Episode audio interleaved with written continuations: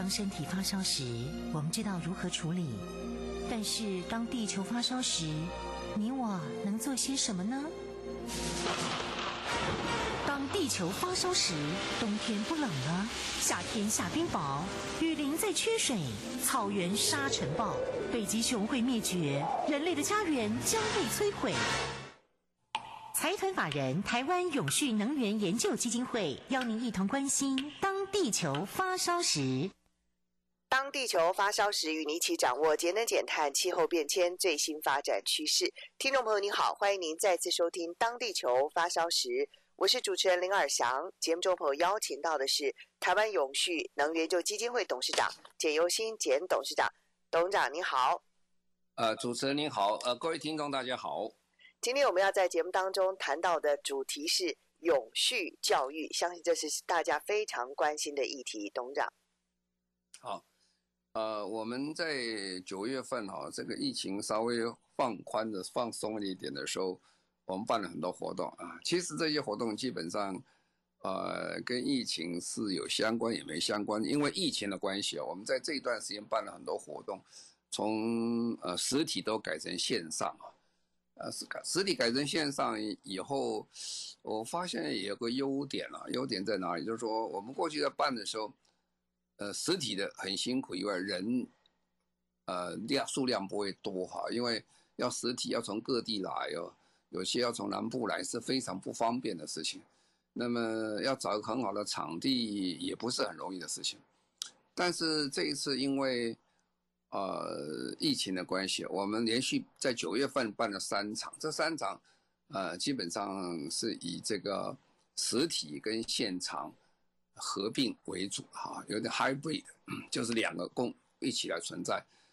可是因为这样的关系，造成说我们在线上的人非常多，哈，比我们原来预期的很多。呃，我们办了三场，第一场办的是。呃，跟丹江大学合办的一个，呃，一个工作坊啊。这个工作坊最主要的目的啊，因为呃，大学永续发展目标，我们必须要有一个更清楚的一个认知了，而且怎么样的实践。所以我们就跟丹江丹江大学合办了一个二零二一大学永续发展目标与产业发展交流工作坊。那么在九月四号呢，我们又办了一场永续发展。教育啊的一个工作坊，然后呢，在九月十四号的时候，呃，跟成功大学合办了一场这个 CSR 大师讲堂，这些都是由台湾永续能源基金会跟中鼎教育基金会与各大学一起在合办的。那么这个办的过程当中，我们就说刚才讲，因为是一个实体跟虚拟一起合办。所以人数参加报名都很多了，呃，后面两场报名人数大概都是五百多人报名了。那大概呃，第一这个淡江的跟这个呃成大这两场都是五百多多位呃人士参加，不是只有学校的人，而且还有非常多的这个社会人士以及企业界人参加。那五百多人大概我们每次估算大概是报名之后。总有七成左右人会参加，所以这个数量还是不错，比原来只办实体的要扩及的面要大很多。那么永续发展教育大概呃一百八十个人报名了，那也差不多也就是啊七八成人参加，这个比原来只是办这个实体的其实效果是很多。好，那现在我们在讲为什么我们都集中在永续发展教育呢？因为基本上所有的这些工作，最根本还是教育了。当你教育成功的时候，其实后面的工作就非常好推动。为什么？因为，呃，每个人都有他的思考能力，每个人都有他的想法，创造力就慢慢就出来以后了，对这个永续发展、对国家发展是，呃，很有大的帮忙。那么我们在九月一号在跟丹江大学合办的时候，呃，丹江大学现在对整个这个永续发展目标的。这个努力啊，可以讲是非常的这个令人赞赏啊。他是从大校长、葛校长、葛焕昭校长，一直到一路上呃教授，都非常的对这个题目非常的关心，而且是全力在支持这个事情。所以那一天我们呃还请了几位这个呃教授来跟大家分分享啊。第一个，我们是请到台湾大学的这个蒋本基特聘教授，跟大家啊谈一谈说这个永续发展目标以及永续发展未来状况。那我们个人也做一个比较简单的演讲，就讲的说这个大学的永续发展，它未来发展状况的什么。然后我们又请这个。呃，淡江大学本身，他在做这个，呃，海洋及水下研究做得非常成功啊。刘金岩教授啊，刘金岩以前的校长，这个台东小学校长，他怎么他们做得非常成功的？因为台湾四面环海啊，那怎么样在从海上以及工程方面促进台湾未来这个永续发展？他讲的非常好的一个内容啊，产业的代表找了。呃，淡江大学的毕业生呢，也是我的学生呢，啊，淡江大学航空系第一届的学生江成龙，讲他在这个，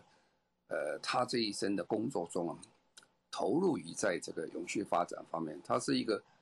呃，检验公司，呃，公司规模在一般讲不是特别大，但是他们在永续发展方面着力琢磨很多，也得了很多的奖。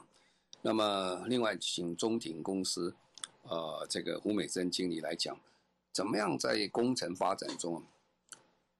配合这个永续发展目标的需求啊，把自己的公司进行改造，做一个很好的永续发展。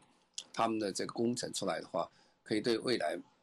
整个这个永续发展所需要的这个条件，它能够配合。那么，呃，主持人呢、是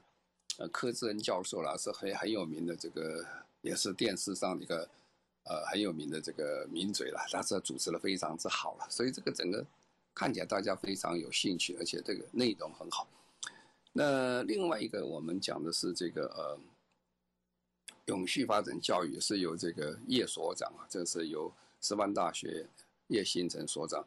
那么这个讲的内容非常的广啊，这讲的是永续发展，但是我们也请了教授来讲，而也请了小学老师来讲。那么有一场是龙华，呃，国小高雄龙华国小老师来讲，他讲的非常之好了。现在小学有很很意外的，就是小学有做的非常好的永续发展的内涵哦。那么最后一场是我们在这个呃跟成大合作办呃 CSR 大师讲堂。那这个名词有一点奇怪，叫大师讲堂。其实我们这个观念是这样来的，因为从呃，二零零八年开始，台湾永续能源基金会就全面在做企业永续发展，所以做了十几年来以后，我们在企业界，我们的企业企业界其实他们的表现慢慢都相当的不错，而且做的都很成功了。那二零一五年的时候，我们在想，因为我们发现企业跟呃大学之间有一点 gap 啊，有一点有点差距，所以有些大学毕业生。到企业界的时候，他就突然发现了，就说也有一些东西，这个在永续方面的需求，他们在学校里面比较少接触了，所以我们就开始办大学的这个 CSR 讲堂啊，就是我们主动跟很多学校去联系了，那希望呃在这个这个课程呃，就是我们额外开一个课程给他们，有的两小时、三小时等等。那么从二零一五年呢，我们到现在为止办了一百零六场，二十五所大学参加，啊，有七千五百多个学生都有经过这课程。后来五年之后，我们发现这个题目基本上现在在大学里面已经蓬勃发展了，跟五年前是完全不一样。所以我们是觉得，呃，可能啊，这个不需要这我们再去做额外的工作，其实大学已经做得很好了。所以我们就把它改变成，呃，CSR 大师讲堂，因为这个在发展的过程中，我们就发现说，其实现在社会需要一个比较高层次、高级、有远见，然后对整个问题有整个全面性的了解的人，而且表现很好，他有很多杰出的成绩，可以跟大家来分享一下，啊，做什么样的一个永续发展工作，所以我们就。找了一下啊，那我们第一位就找到成功大学的苏慧珍校长啊。那么一方面呢，因为成功大学在永续发展目标上的表现呢，可以是讲非常的亮眼，非常亮，他们做得非常早，而且他们起得很早，他们在二零一六年就开始，呃，做开始做永续发展目标的这教育的跟学校的一些结合了。那苏慧生校长他本身呢，对这个题目也是非常的了解。他我认识他有一段时间了，其实我认识他的时候在一九九零年呢。那时候我在当环保署长的时候，那我是奉命到美国去巡回去寻找啊，寻海外的人才回国了。那时候就到波士顿了，哈佛大学那个地方跟同学们啊，这个呃这这个有的座谈。那时候呃苏校长就在里面，他还没毕业，快毕业。呃，那是第一次跟他碰面。那三十多年了，我后来就关系观察到，我们苏校长在台湾的表现非常的杰出了。呃，他不但是在这个学术上非常杰出，他在公共行政上也非常杰出。所谓公共行政讲的是，呃，有关教育啦或者环保这方面做很成功。那么可以是讲，呃，在大在 CSR 方面呢，可以讲他是在台湾呢。是非常的亮眼的一位人才啊。那当然，我们讲 CSR，其实他的才能其实不是只有企业的永续发展，它是整面全面性的啊，大学的永续发展以及整个永续发展目标。那么我说他服务很好，这个是他成绩很好。我举个例子讲说，二零一八年的时候，亚洲科学家杂志啊，呃，选他为亚洲百大科学家。那二零一八年同年，他也世界上一个顶尖的一个杂志啊，叫《Nature》，这个是自然这个期刊。这个期刊他是认为是啊，选他为十大东亚的科学明星之一。呃，而且他也经常参加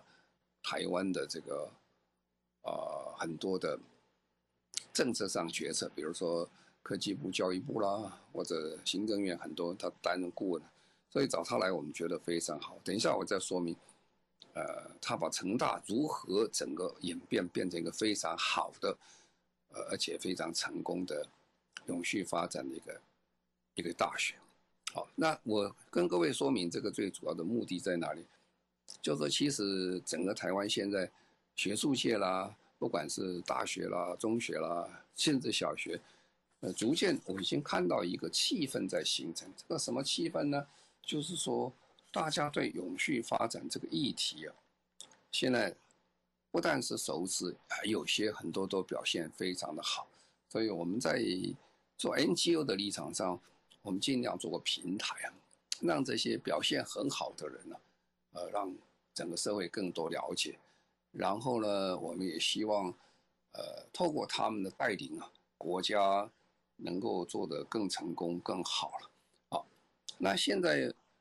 我就来谈一下，就说我们谈的这些永续发展教育的理念在哪里哈？为什么谈这个问题啊？那我想各位都很清楚，但是跟名词上有时候大家会搞得稍微有一点，嗯，比较有一点混乱啊。第一个我们要谈的永续这两个字什么意思啊？再来是永续教育啊，这是一个意思啊。再来是联合国永续发展目标啊，再来谈一个叫永续发展目标教育啊，那这个不太一样哦，这个都有一点差别，而且呃，主要都是在讲永续，不过它重点是不太相同。那永续的概念其实大家都很清楚，永续概念是一九八七年联合国就有正式了，有个叫布朗特。布兰特兰报告，这个报告里面就正式定一个永续的目标。一九八七年四月，一九八七年对我印象是非常的深刻了。刚好那个时候，一九八七年，我们国家成立的呃环保署，我担任第一任的环保署署长。不过那个时候，台湾最主要的重点还是在谈永续方面的环境部分，因为我们台湾的环境受到。啊，工业发展以及经济发展一个重大的破坏以后，大家对环境的问题意识非常之高。好，那个时候联合国就开始从这个角度，因为联合国谈到永续的话，它面就比较广了啊，它就不是只谈到环境的问题，它又谈到这个啊、社会面的问题，也谈到经济面的问题。好，那这两个面其实联合国就不断的在发展，所以联合国在一九九二年的时候有一个巴西里约第一次的这个永续发展大会啊，这是全世界开的非常热闹的大会。那时候在提就提出来二十一世世纪的议程啊，那个时候在想已经快到二十一世纪了，要快到到公元两千年，所以大大家要想两千年以后的世界应该是怎么样的世界。然后经过十年时间，到二零零二年的时候，在南非的约翰尼斯堡再开一个会，叫做“永续发展推动十年的回顾”了。因为已经做了十年了，十年以后大家看做的怎么样？哦，那个时候大家就比较更。精准的，呃，对一个目标了，慢慢大家就十年下有个经验出来了。那最大的目标就是消除贫穷跟促进健康为基础的关键议题，啊，因为还是很多国家这个发展下来非常的落后，非常的贫穷，那么健康问题很多。啊，然后到二零一二年的时候，那一年我有参加，那是巴西里约哈，在哦那一年哈。这个参加人就非常非常多，非常热闹一年，啊，那巴西里约其实他们的这个呃会议的公共设施并不是非常理想，包括参加的人是非常多，啊，题目也非常的非常的热闹。那个时候题目就开始变多了啊，就不是很很这个呃很单纯，刚才讲是贫穷啊，或者是这个健康的问题。所以他们提出来一个，就是说，the future we want 啊，就是我们所需要的未来是什么？我那时候他提的目标，就是怎么样用绿色经济为工具来达成永续发展目标。因为到底还是要有个经济发展呢，你才能解除贫穷。但是这是要绿色经济。然后那个时候就讲说，我们要更清楚了哈，我们要做一个永续发展目标，也就是现在我们讲的 SDGs 啊。这个是联合国永续发展目标，那么在强化联合国这个环境保护署的功能等等啊，那么很重要的，他也特别谈到怎么样要筹划这个财务的问题啊。如果你没有财务的话，其实没有办法做永续的发展啊。所以那一年其实整个已经慢慢形成出来了，就是说永续发展从过去比较模糊的概念到比较清楚的一个。目标，然后这个目标最后形成，啊，大家要谈出来十七项目标。那十七项目标基本上，呃，它是各国都提的了，它不是很单纯一个国家提出来。所以你看起来十七项有点乱哈，而且看起来又有一点好像不是非常的，呃，合乎一个一般做学问那么整齐。因为它其实它是一个各个。国家还有各个部门，大家提出来要有一个国家发展的目标，所以他定出来不但有目标，他还有检验的各种呃指数在这里。所以呢，他有一百六十九个这 index 在里面，他希望更清楚的来来表达一下。啊，等一下我们再说，因为这个实在是很复杂，啊，那等一下我再说明一下。好，我们先在这稍微休息一下，稍后回来。小爸，嗯，您现在所收听的节目《当地球发烧时》，中广新闻网为您播出。我是主持人林尔祥。节目中的朋友邀请到的是台湾永续能源就基金会董事长简佑新简董事长。今天我们谈到的主题是永续教育，董事长。好，那在二零一五年的时候，联合国就通过永续发展目标啊。十七项的目标，然后大家就非常的清楚，这永续的发展。所以我在这里再说明一下，就说，永续跟永续发展是有差距的啊。那永续发展目标跟永续发展是更聚焦在十七项啊，而永续发展其实非常多，但是各国的要求不同。但这十七项是大家谈出来结果，目前认为啊这是比较急需大家共同努力。啊所以他这个教育的方式呢，就告诉我们说，我们的永续的思维啊，跟过去要有更进一步。我们永续发展教育的目标，它的架构是在哪里？它架构是有一个，我们要认识这个永续的科学知识，要让大众觉知说这个是问题在哪里，然后我们要行动，那最后是要有伦理跟关怀了。啊那我们永续的思维啊，就跟跟我们平常想法就有一点不太一样。我们是要面对真实的世世界，在这里面，我们要培养一个人有系统思考、有批判思考、有价值思考、有合作的解决问题的方法嘛。这就变成我们永续教育的一个方式啊。比如说，我们看很多事情的时候，如果你从我们一般人的看法跟永续思维的看法是不一样的，你解决方法就不一样。比如说，我们现在最清楚一件事情。我们每次就谈到说啊，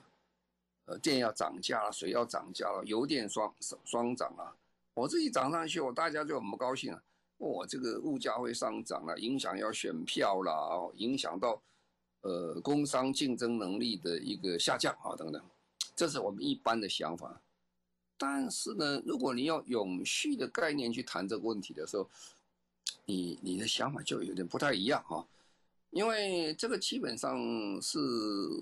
很不公平的了哈，因为其实你很便宜的这个油电啊，在某个观点上讲起来是有部分人得比较大的利益，而少部分人牺牲的啊，因为它负担不一样的一个比例，所以贴补会产生这个问题。我们这时候油电价钱低是有贴补的成分在里面。那第二个，因为这样的话，你没有办法去改变。一个公司或者一个企业，他去多做一点永续的工作，因为他失掉 incentive 啊，他失掉一个利基在哪里？他觉得为什么要做了？反正那么便宜的油电就不行。那结果呢？影响全世界气候变迁很大，因为大家一直在排放电嘛，也也排放这个二氧化碳啊，因为它便宜嘛是。那最后呢，台湾的竞争力受到影响啊。为什么呢？因为现在有碳关税啦，各种问题产出来，我们的竞争力就比较差。所以我们在练习、学习、在做永续概念的时候，我们就要知道说，要学习判断了，说这个到底是真的是怎么回事。那我们要一点思考能力、判断能力，这样才是我们永续教育的目的啊。那既然这样的话，我们就把十七项，我们仔细看了。那，十七项你如果看一下。不过仔细想一想，这十七项哦，它是每一项都有一个很重要的一个一个 index 在那里。那这干嘛呢？就是让我们叫做每一项，比如说你要说，呃，这个健康的问题，他就会说，那你健康出生率是减少多少啦，或者增加多少啦，或者是婴儿死亡率多少啦，或者营养不良有多少，它都有固定要你查的东西。基本上这个是一个。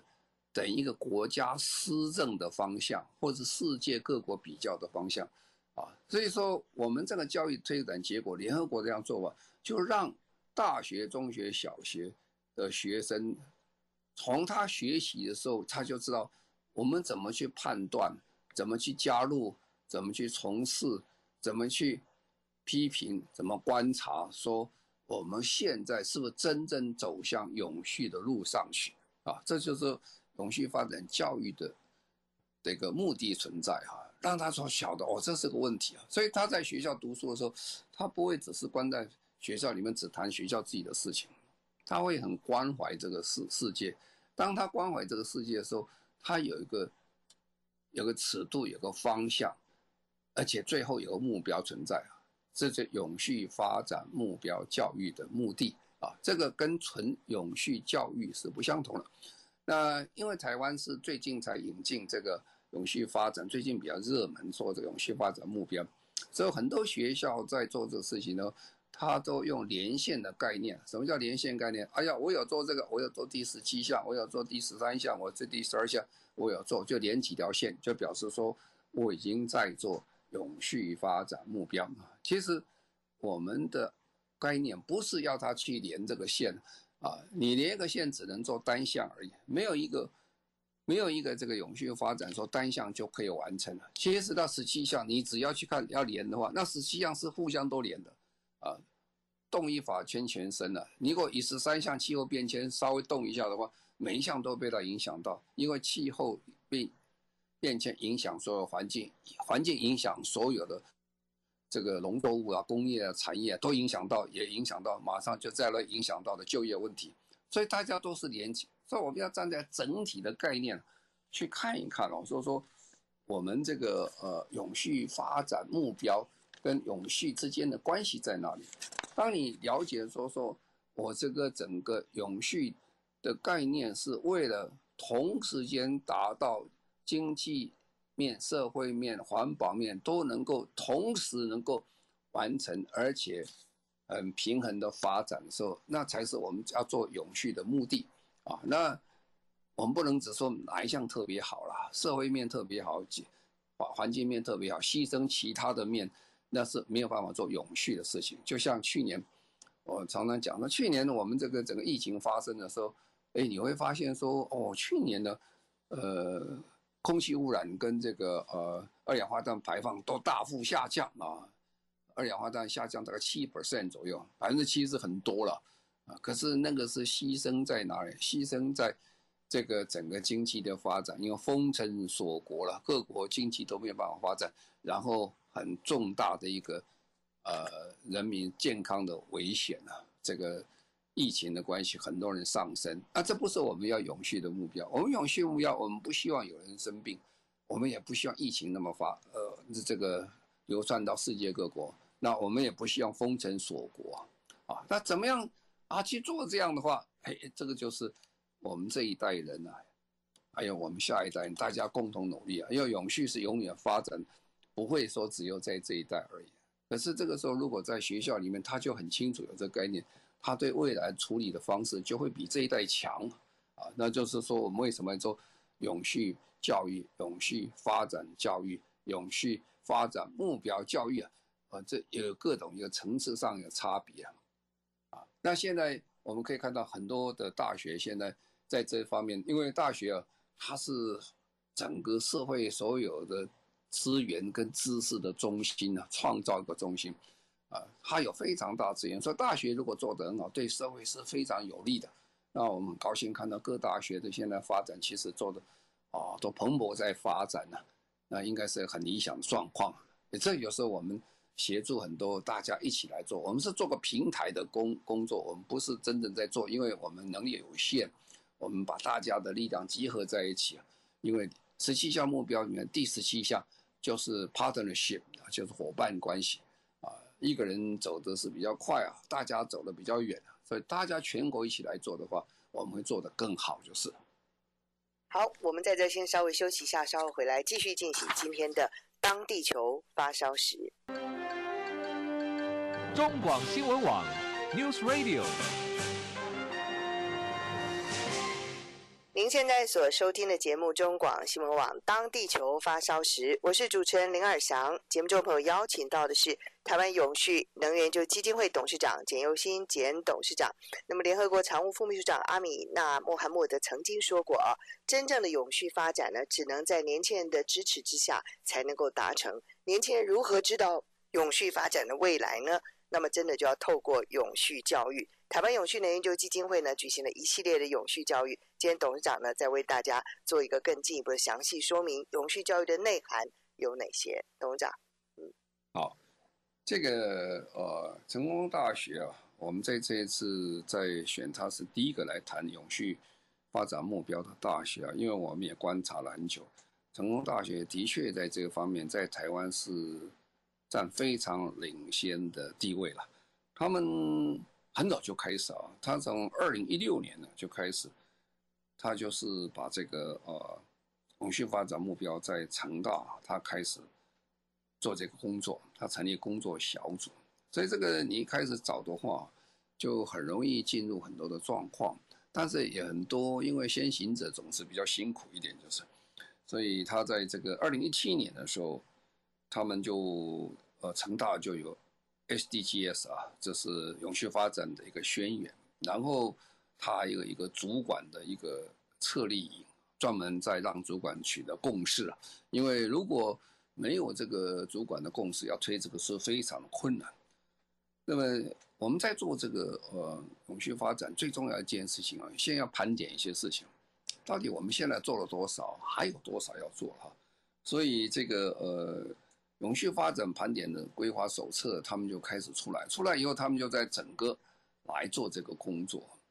那么我们常常讲，这个做永续发展最重要要透明了哈，透明，透明要让大家都知道，知道你在做什么，做什么以后。然后大家一起来共同来参与，所以他们很快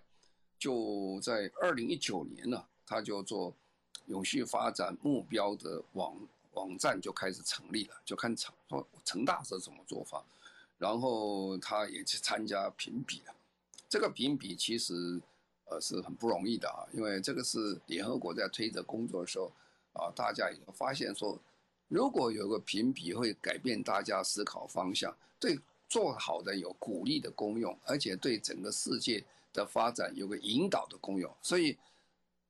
我们台湾永续能源基金会也会办台湾永续奖的目标是跟着概念是相同的，就怎么样来引导大家往前走一个方向。所以在二零一九年的时候，有一个英国的这个呃这个呃每年这个报告，报告什么呢？报告说说这个呃 THE 的，就说这个。大学的永续发展，他们成绩好不好？那么这个呃，整个这个成大的成绩啊，第一年的二零一九年，它有一个 The Impact 这个成绩，它是排到全世界的第八十名啊，啊，这是非常的不错。那么到二零二零年的时候，Impact 它成到三十八名。在 Impact 就是说，除了这个学术发展以外，它有很多社会面的影响，还有很多环保环境面的影响，加起来的大概有多少？啊那么这个，呃，成大在这个呃整个学校这样推展之下，所以他各方面都有很多的工作，在国际上表现都很不错。那么在台湾讲讲，他是一个领导者了，他做得非常成功。那整个这个成大的做法，他是把这个九大的学院呢做全面的盘点，盘点出来以后，他就发现他们几个优势了哈。他们的这个，他们的国际的学术能力非常强，他有很多它存在优优势的一些价值存在，然后他们有很多的教学应用。那这个盘点的工作一直觉得很重要，就是说，你各行各个学院各个系哈，你就去查哪一个系在这个方面，他应对哪些工作他们做得很好，哪些不足哈。人都是经过盘点以后啊，他会做得非常的成功。那成大其实各院系啊，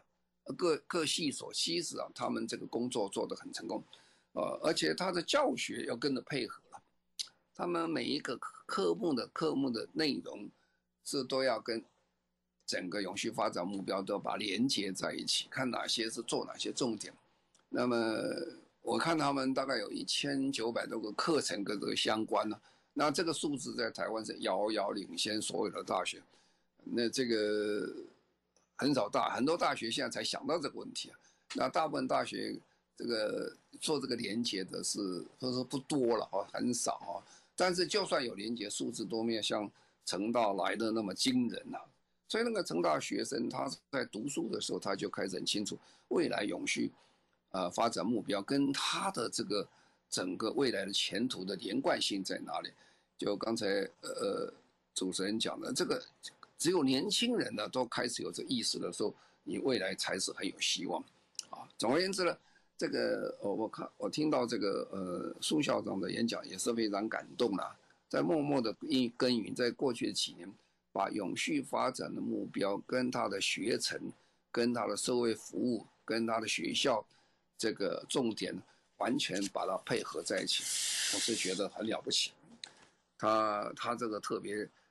呃，有一句话，我是觉得是很了不起的事情，叫成大是有决心要培养有能力负担起下一世代的公民，希望能够让城市感动，国家骄傲，世界一众的大学。所以这个，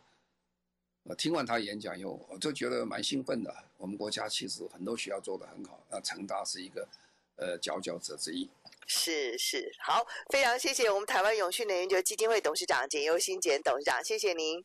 好，谢谢各位，再见。也谢谢所有听众朋友您的收听，我们下个星。